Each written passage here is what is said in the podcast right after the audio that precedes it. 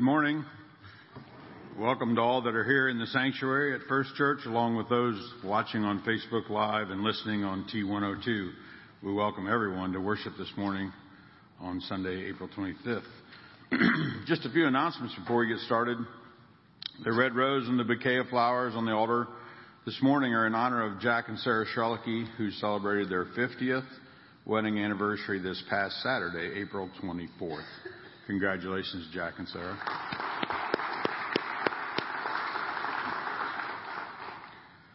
Uh, the wonderful Wednesday meal for the month of April is this week on uh, Wednesday, April 28th from 6 to 7 p.m.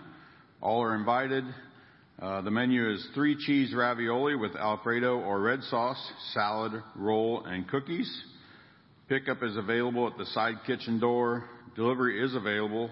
Please call the church office at 419-753-2446 to make arrangements by tomorrow. And now, if you would, please rise and join me in the call to worship this morning. Our call to worship is taken from Psalm 33. Sing joyfully to the Lord, you righteous. It is fitting for the upright to praise him. Praise the Lord with the harp. Make music to him on the ten string lyre. Sing to him a new song. Play skillfully and shout for joy. For the word of the Lord is right and true. He is faithful in all he does. The Lord loved righteousness and justice. The earth is full of his unfailing love. By the word of the Lord the heavens were made, their starry host by the breath of his mouth. He gathers the water of the sea into jars. He puts the deep into storehouses. Let all the earth fear the Lord. Let all the people of the world revere him. For he spoke, and it came to be. He commanded, and it stood firm. The Lord foils the plans of the nations. He thwarts the purposes of the people. But the plans of the Lord stand firm forever, the purposes of his heart through all generations. Blessed is the nation whose God is the Lord, the people he chooses for his inheritance. From the heaven the Lord looks down and sees all mankind. From his dwelling place he watches all who live on earth. He who forms the hearts of all, who considers everything they do. No king is saved by the size of his army, no warrior escapes by his great strength. A horse is a vain hope for deliverance. Despite all its great strength, it cannot save. But the eyes of the Lord are on those who fear him, on those whose hope is in his unfailing love, to deliver them from death and keep them alive in famine. We wait in hope for the Lord. He is our help and our shield. In him our hearts rejoice, for we trust in his holy name. May your unfailing love be with us, Lord, even as we put hope in our youth. And now we will continue to stand and sing hymn number 43, Great is Thy Faithfulness.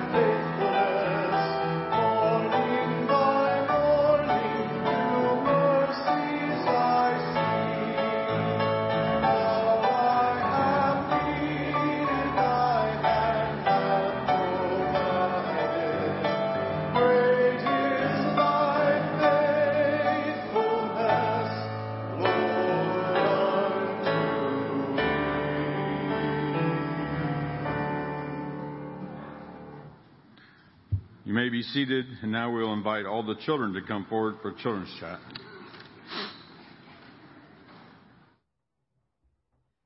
All right. As the children are coming forward, God prompted me that we needed an infomercial today. You see all these lovely children? They love coming to learn about God. They love to come down front and be a part of all of this and have their own special time. And each and every one of you has a story to share, has something to give. I challenge you to please consider wanting to take a Sunday and come up here with these little people and all their smiling faces and their questions and their excitement and feel the warmth that God puts in your heart when you have the opportunity to spend a little time with them. So that's my challenge for you guys today. Think about wanting to help with children's chat. Give me a call. Give Connie a call at church. Um, we'll get you slotted in, and it doesn't have to be just the women. The guys, the grandpas are allowed to come up too. All right. How are you guys today? Good. All right. Now, we're going to use our imagination. Are you ready? We're going to pretend. Okay? Okay. We're in our car seat. You all buckled up? Okay? We're going on a long ride. Does anybody have anything that they're looking at, maybe a book to look at or a movie to watch. Okay, are you watching it? Hey, hey, did you see that bird? Did you see that bird? That was really cool. Did you see it? No, what were you doing? Reading your book? Watching the movie? It was such a cool bird, though. You guys really missed it. It had long feathers, and they were every color of the rainbow, and it was gliding through the sky, and it was beautiful. You guys missed it. Well, do you believe me? Do you believe me? Do you believe that I saw that bird? Yeah? Why do you believe me? What if I just made that up? You know what? In our Bible story today, in our scripture reading, that's kind of what happened. You see, Jesus' uh, apostles were all gathered, and Jesus showed up there one day, but one of them couldn't be there. There were only 10 of them there. And one of them wasn't there, Thomas.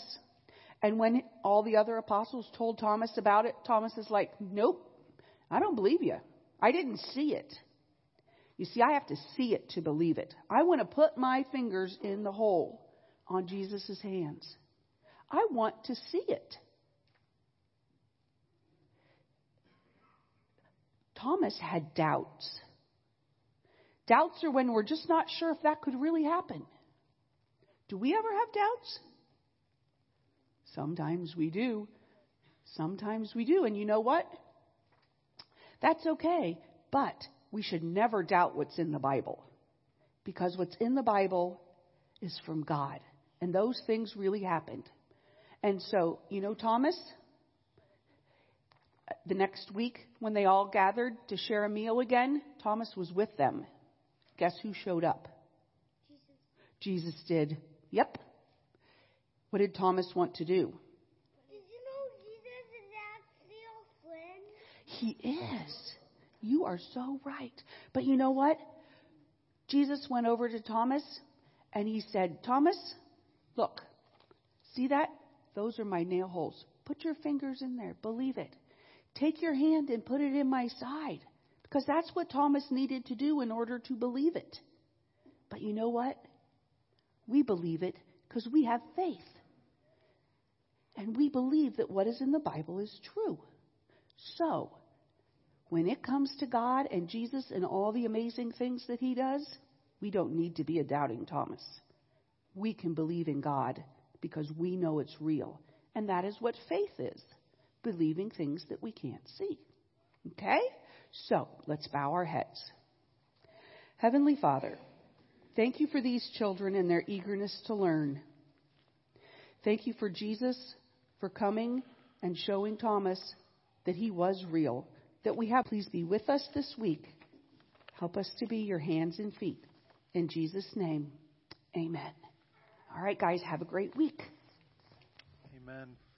Amen. Thank you, Maria. Thanks, kids, for coming on up here for Children's Chat. I want to take a moment and just reiterate what Maria said for us, and that is uh, the need to continue to teach and pour into our children.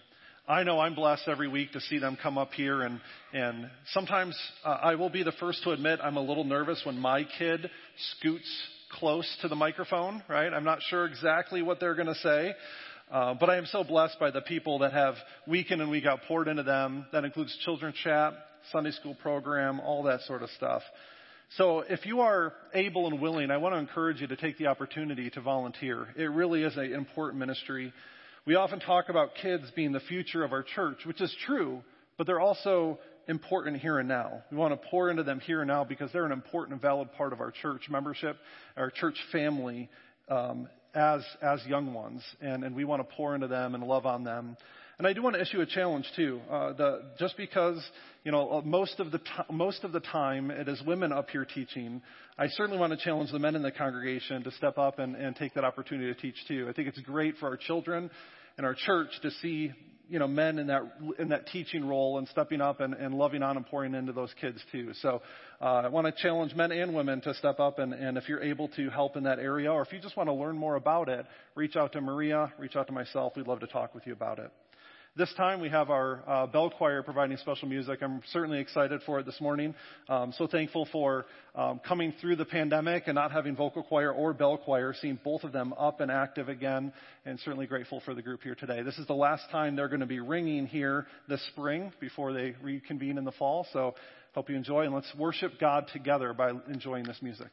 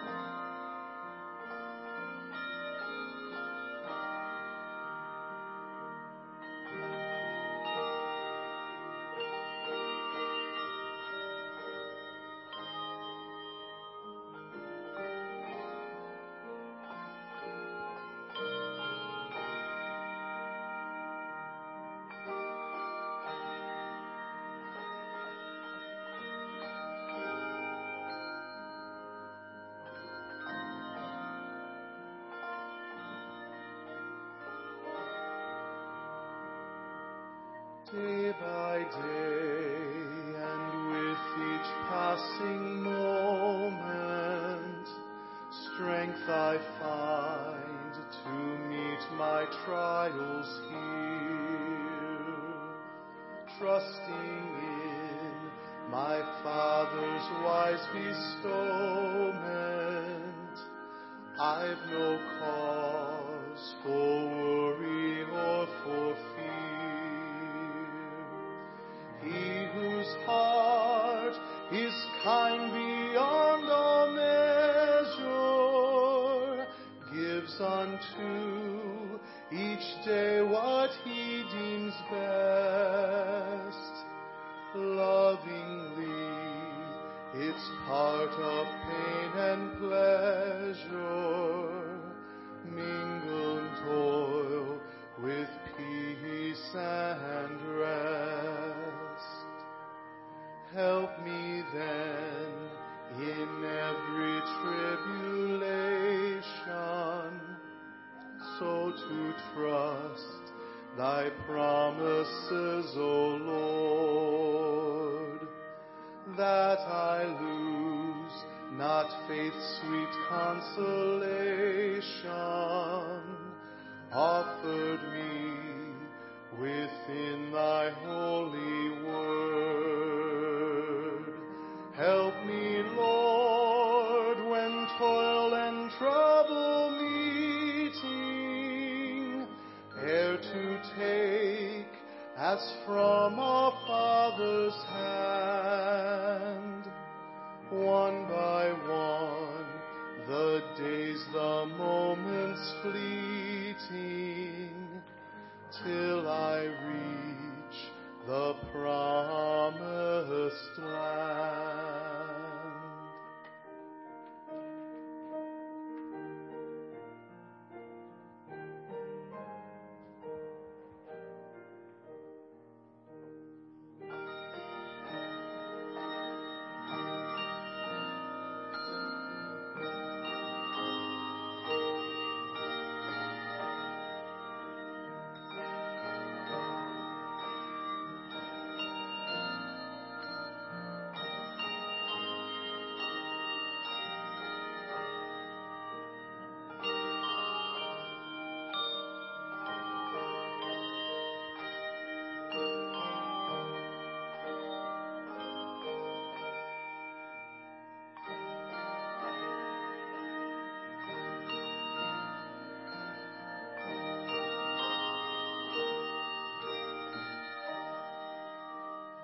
Come, thou fount of every blessing, tune my heart.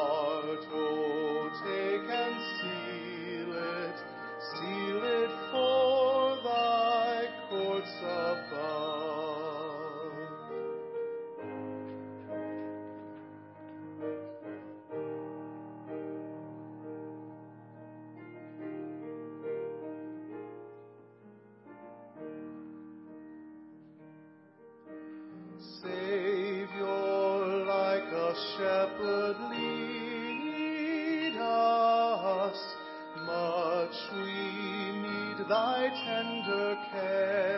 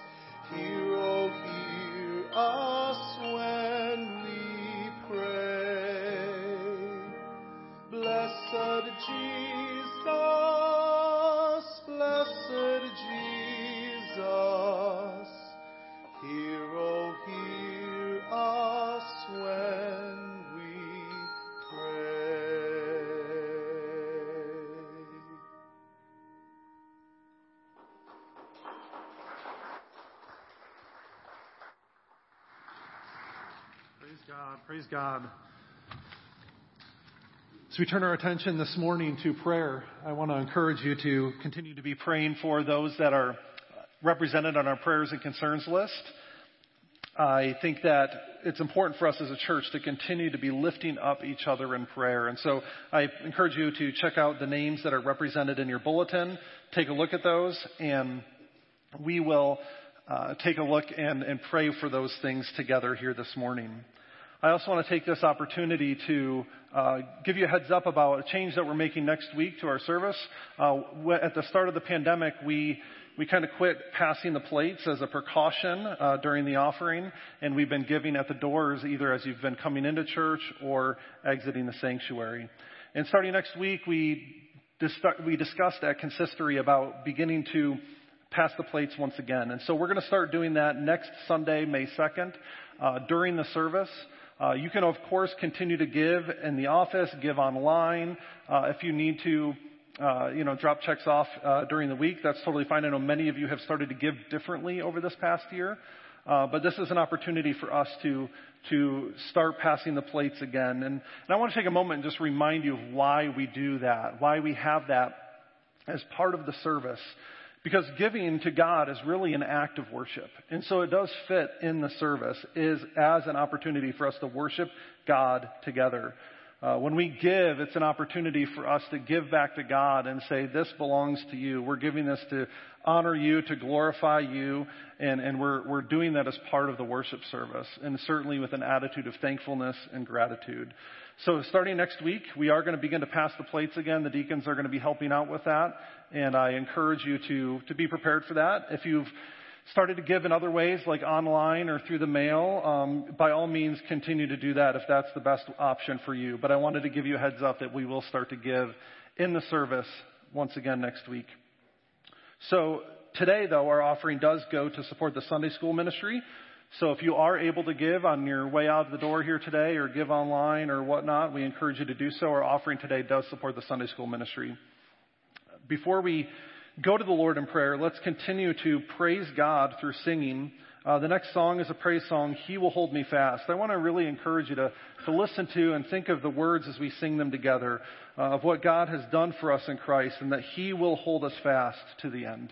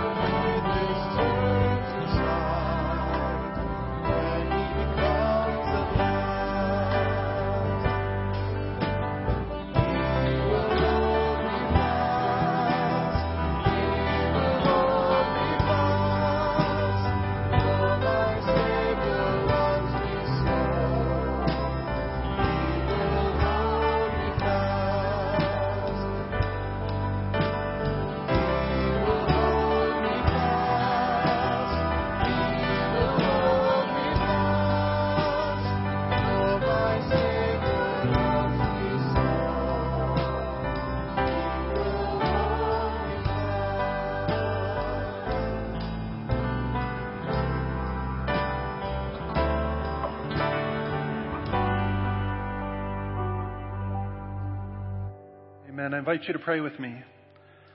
Father God, we thank you that you do hold us fast, that you hold us in the palm of your hand, and that no matter what trials we face, no matter what struggles that we endure, we know that you hold us in the palm of your hand. I thank you, Lord Jesus, that you assure us of this through your death and your resurrection, that you are alive today and interceding for us at the right hand of God. And it is because of that truth, because of your promise, we know that we can endure. Lord God, and we ask now, because of your faithfulness, because of your provision, and because of your goodness, that we, we ask that you would work in our lives in such a way to bring honor and glory to you. Turns list and ask for your will to be done. Lord, guide us, direct us, provide for us. You are a good shepherd who cares for his people. And, in, and, as any good shepherd, you lead us in the right direction. You protect us from what may harm us. And even though you lead us sometimes through difficult circumstances, we know that you are good and that you will provide a way. And so, God, we ask for all these things to be done according to your will, for your glory, and for our good. We pray them in the name of Jesus Christ, who taught us to pray, saying, Our Father, who art in heaven, hallowed be thy name. Thy kingdom come, thy will be done, on earth as it is in heaven. Give us this day our daily bread, and forgive us our debts, as we forgive our debtors. And lead us not into temptation, but deliver us from evil. For thine is the kingdom, and the power, and the glory forever. Amen. Amen.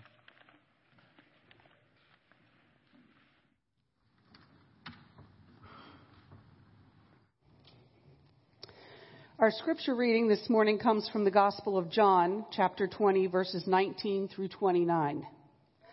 On the evening of the first day of the week, when the disciples were together, with the doors locked for the fear of the Jewish leaders, Jesus came and stood among them and said, Peace be with you. After he said this, he showed them his hands and side.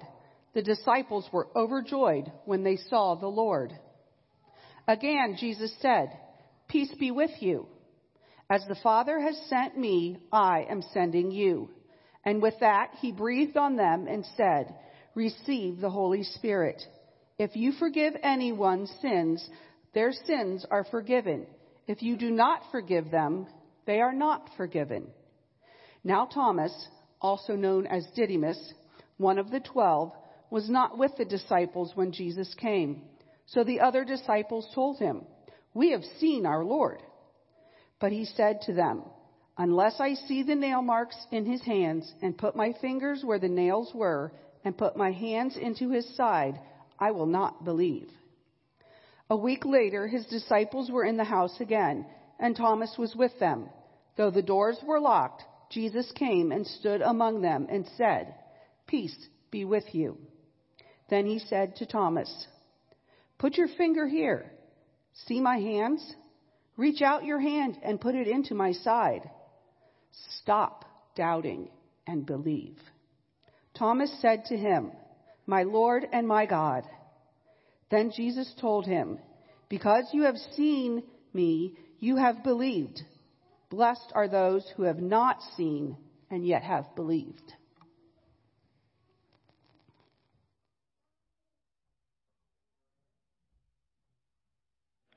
Let's pray together.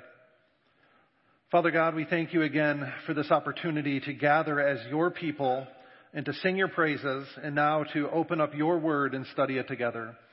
I thank you that you have given us the gift of your word, that we may know you, may um, understand you better, Lord. And I pray that as we spend time discussing it, thinking about it, meditating on it this morning, that you would open up our hearts and minds to what you have to say to us. Holy Spirit, may you guide our, our thoughts and guide my words. And may the words of my mouth and the meditations of my heart be pleasing to you, O Lord, my rock and my redeemer. We pray these things in Christ's name. Amen. I don't know how many of you follow kind of maybe Christian celebrity culture, which is kind of a, an ironic term to begin with, but uh, over the last few years, there's been a lot of uh, people that have kind of claimed that that title of, of a Christian celebrity, whether they're uh, social media stars, pastors, even authors, uh, that have gone through a process of what people are now calling deconstruction. They're deconstructing their faith. And these people are, it's almost like they're giving testimonies, but not the kind of testimonies we would want to see or expect. They're testimonies of how they grew up in the church, and then through, through a series of maybe circumstances, events, questions, doubts, fears, they then move away from the faith and came to an understanding that they no longer need God, they no longer need the church, they no longer need faith. And they present this this journey, this testimony, as, as something that is freeing, as something that is uh, a point of, of, of progress, I guess you can say. And, and there's even a term that's been coined to describe people like this. They call them ex-evangelicals. Right? Instead of evangelicals, they're ex-evangelicals. They're people that no longer claim to be Christians or part of the faith or part of the church and have, in a sense, in maybe their own words, moved on past that. If you're not aware of some of these stories, maybe it would be an opportunity for you to, to learn a little bit and, and um, to, to listen to some of these stories and, and hear from them because it's, it's fascinating. Whether or not you obviously agree with them or not, the journey that they're on is very real.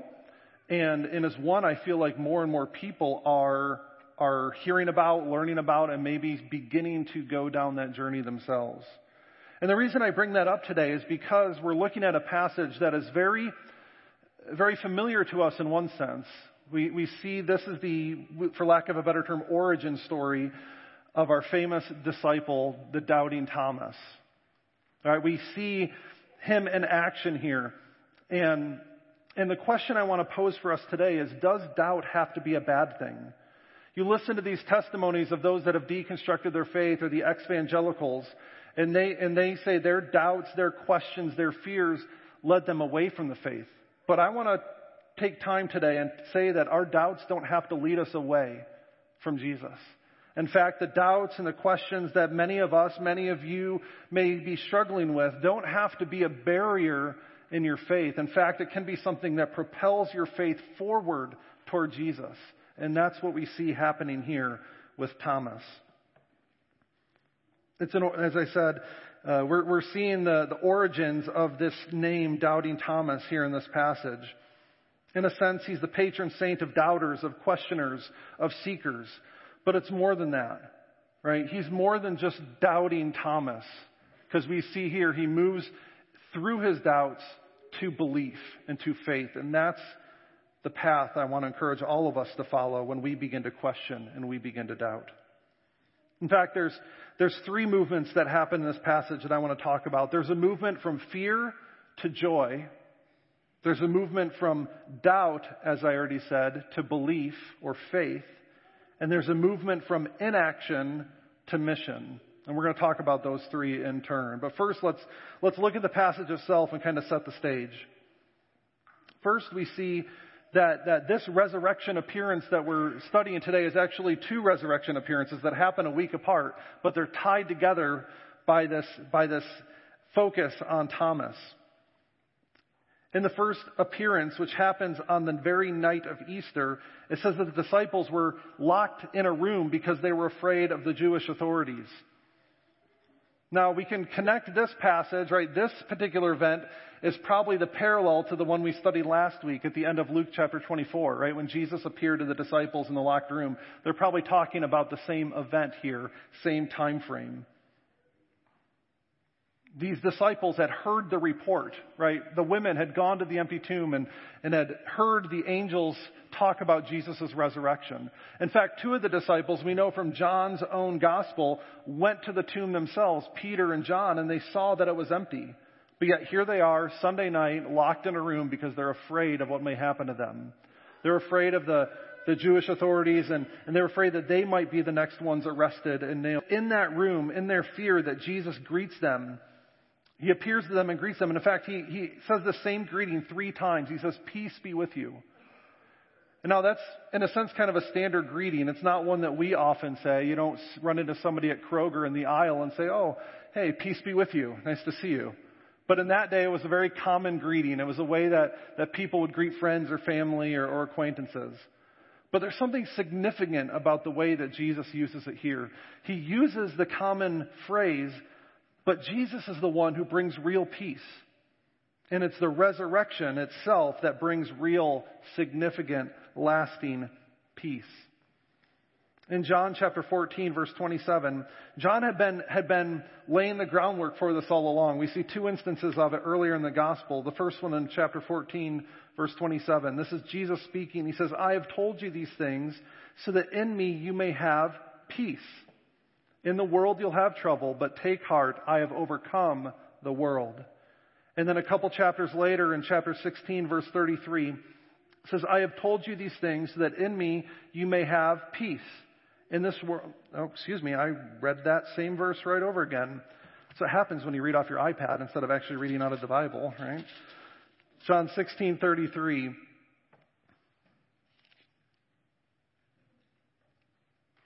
Yeah, that's that's John 16:33. I apologize for that.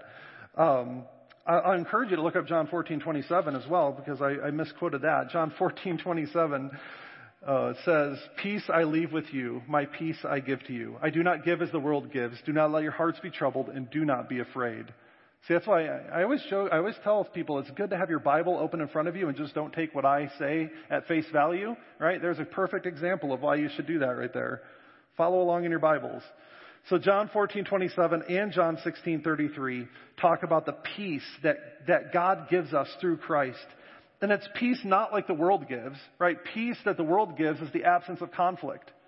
But the peace that we can have through Christ is peace in the middle of conflict. It's peace in the middle of struggles and hardship, whatever your circumstances are, because it's peace that's not based on those things. It's based in Jesus and His resurrection. And so we see another a week later, the disciples are gathered together again, and this is where we learn that Thomas was not there the first time. He was the only one of the disciples that was left out. And when he heard the report that Jesus had appeared to them, he didn't believe it. He tells them, listen, I need proof. Until I see the scars in his hands, until I place my hand in his side, it's not, I, am not going to believe it. There's a, there's a, a, phrase that was pretty popular a few years ago on, on social media sites or, or places like Reddit where people would tell outlandish stories of things that happened to them. Maybe they met celebrities in some random context or something amazing happened to them. And the more they told these stories, people would comment and say they won't believe it unless there were pictures to show the proof, right? The, the phrase was picture it didn't happen, right? That's what Thomas is doing here. He says, I need proof. I need visual evidence. I need to see the scars for myself or I won't believe. He's doubting. These questions are coming up in his mind. And notice that Thomas has a very strong emphasis here on the bodily resurrection of Christ. Right? The fact that the, the truth that Jesus physically rose from the grave. Jesus wasn't just a, a, a ghost or a spirit or an idea or a hallucination. Right? Jesus physically and bodily rose from the grave. And that's why Thomas says, listen, I need to see it for myself. In a way, Thomas's doubts were valid. He knew that only a true bodily resurrection would, would be the assurance and the validation that we need in our faith.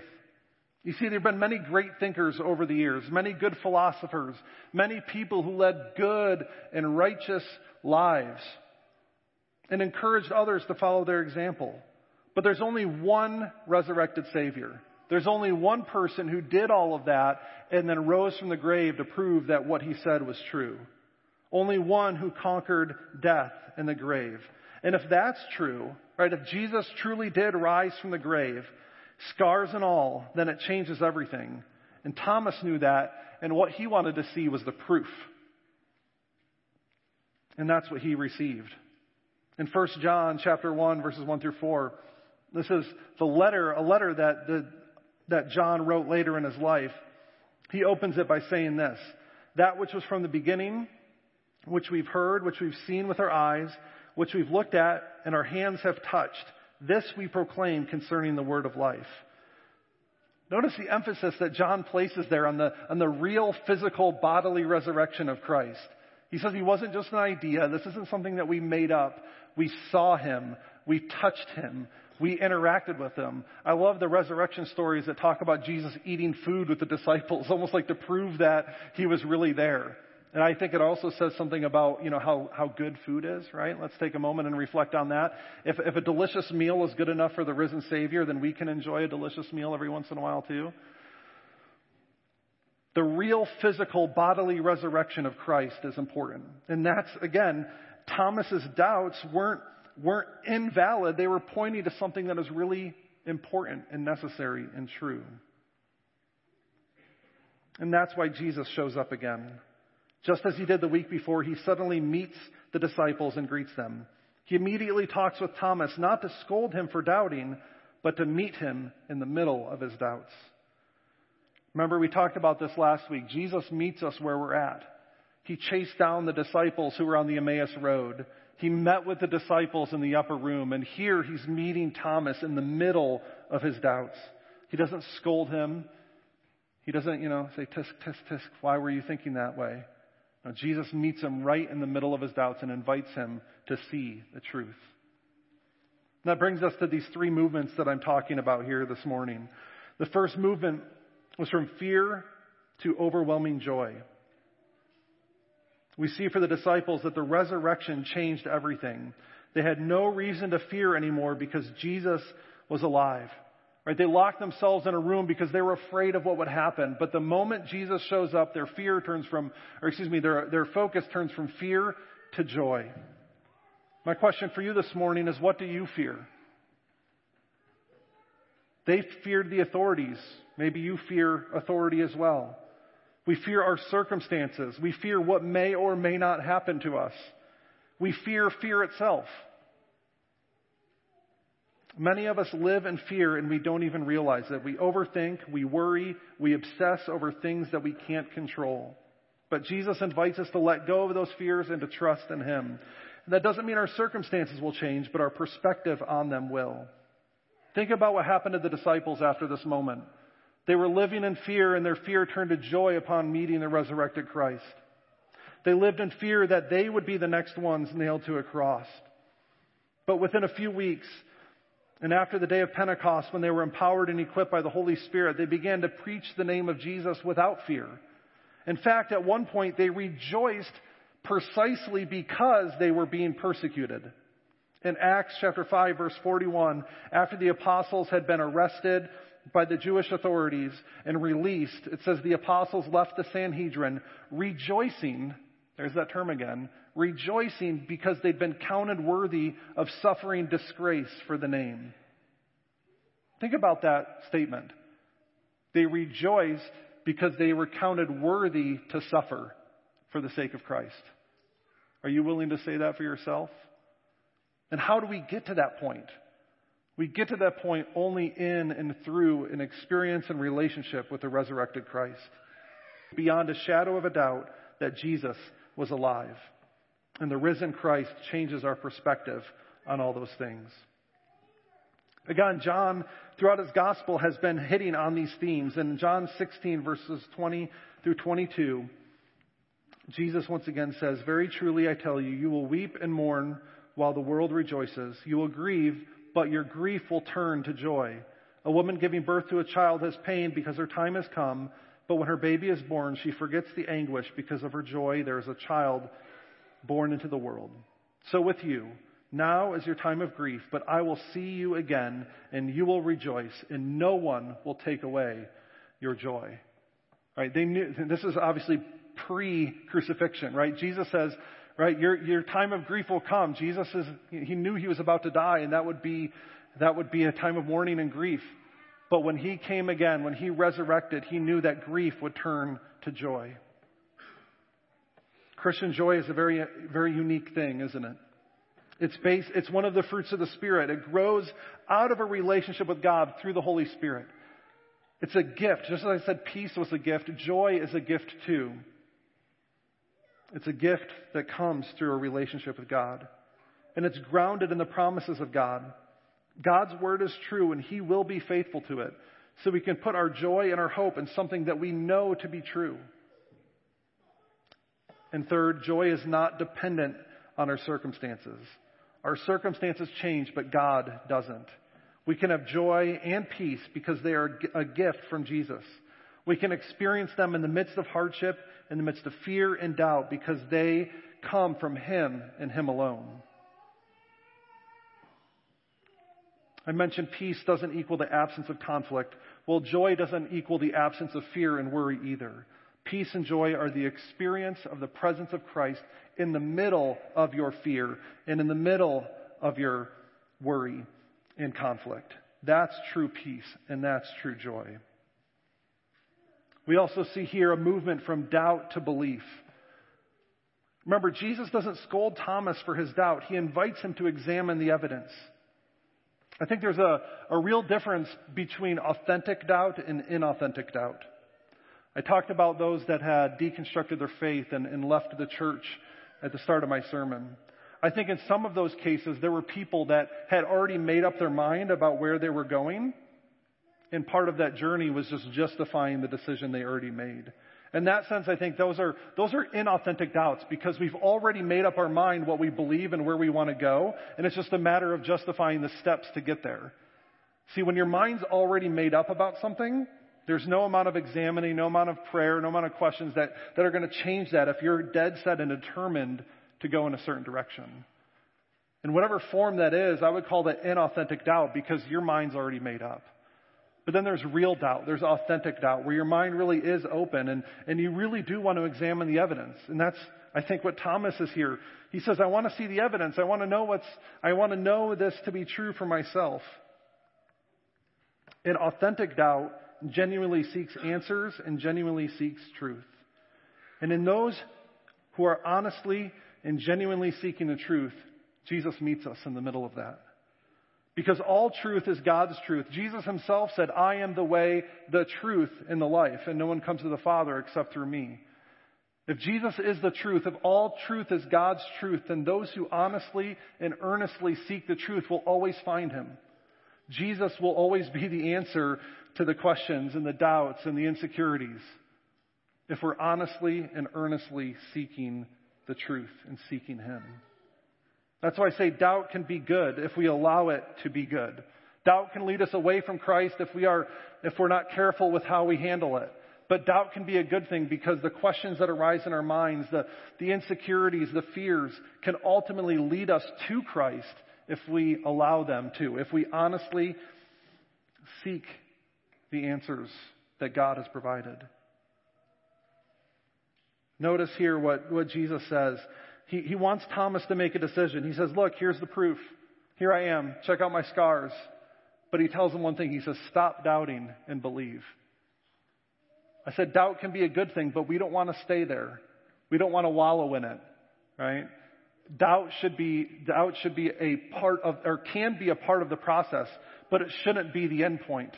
We don't want to just sit in the middle of doubt and say, well, I don't know. We can't ever know. I'm never going to know the truth. No, doubt can be a good thing if it propels us forward to Christ. And Jesus told Thomas the same thing that I believe he's telling us. Stop doubting and believe, right? Examine your doubts.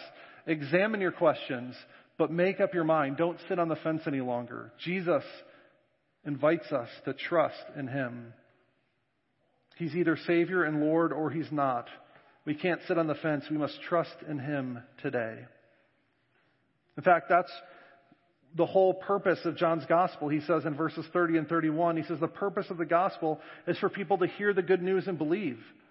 Belief leads to a personal decision to trust Jesus, the works he's done, and to invest our hope in him. One more thing about, about Thomas's movement from doubt to belief before we move on to the last point. And notice that it didn't just stop in an intellectual belief, but he, it moved forward to worship. When Jesus stood before him, Thomas realized exactly who Jesus was. And he says, My Savior, excuse me, my Lord and my God. Thomas recognized Jesus for who he was, and it led him to worship. It led him to trust. Because it wasn't just you're a Savior or a God. You're not the Savior or the Lord or the God. You're my Lord and my God. Right? There was a decision Thomas made in that moment to trust in Jesus, to believe in him, but also to worship him. And last thing here, last movement then, is a movement from inaction to mission. And this kind of ties back into the first appearance with the disciples in the room when Jesus, the disciples were scared, they locked themselves up, they were doing nothing. But when Jesus arrived, he gave them a mission, he equips them to accomplish, accomplish it. The mission that Jesus gave his disciples was ultimately to, to participate in and continue the work that Jesus began. He says, just as my Father sent me, I am now sending you. In other words, Jesus invites us to participate with him in the mission and the purpose of the church. To share the gospel, the good news of forgiveness to all who believe with a world that desperately needs to hear it. In John chapter 4, he tells the disciples that the harvest is ripe and it's ready. And now he is sending us into the world to reap that harvest. And he gives them the Holy Spirit, the helper, the advocate. says that he breathes on them and says, receive the Holy Spirit. I love that, that image of God, or excuse me, of Jesus breathing on his disciples. It, it, it reminds us of, of Genesis chapter 2 when God formed Adam out of the, the dust of the earth and breathed life into him. It also reminds us of Ezekiel chapter 37 and the, the vision of the valley of dry bones when, when the, the breath of God enters into that army and, and that's where the life comes from. God calls us not to just believe in an intellectual sense. He calls us to worship Him. And when we worship Him, when we truly trust Him and commit to Him, it also involves joining with Him in the mission that He's called us to be on, to, to, to teach the world about Jesus, and we'll talk more about that in the coming weeks. I want to close here with one more thought. We see here in this passage, right, this, this disciple Thomas, who we become known, who, who has become known as Doubting Thomas. But he should be mo- known for more than his doubts. He's the first to acknowledge Jesus as Lord and God. And church history claims that he traveled all the way to India preaching Yet he, he doubted, yes, but he also showed an incredible faith and trust in Jesus. He didn't let his doubts stop him. And Jesus met him in those doubts and helped him move from doubt to belief, from fear to joy, and from inaction to mission. And he can do the same for you. Let's pray. Father God, I thank you for this day. I thank you that you do transform us. Lord, apart from you, we have no good thing. But in you, you bring us joy you, you help us to, to know you and have faith. And ultimately, you call us to serve you in a world that desperately needs to hear the gospel. Help us, Lord, to be transformed by your Spirit and to know you each day. Lord, help us to, to allow our doubts and our questions and our fears to drive us and propel us to you and not away. We pray these things in Christ's name. Amen. I invite you to stand, and as we close our service today, we're going to sing our closing song, In Christ Alone.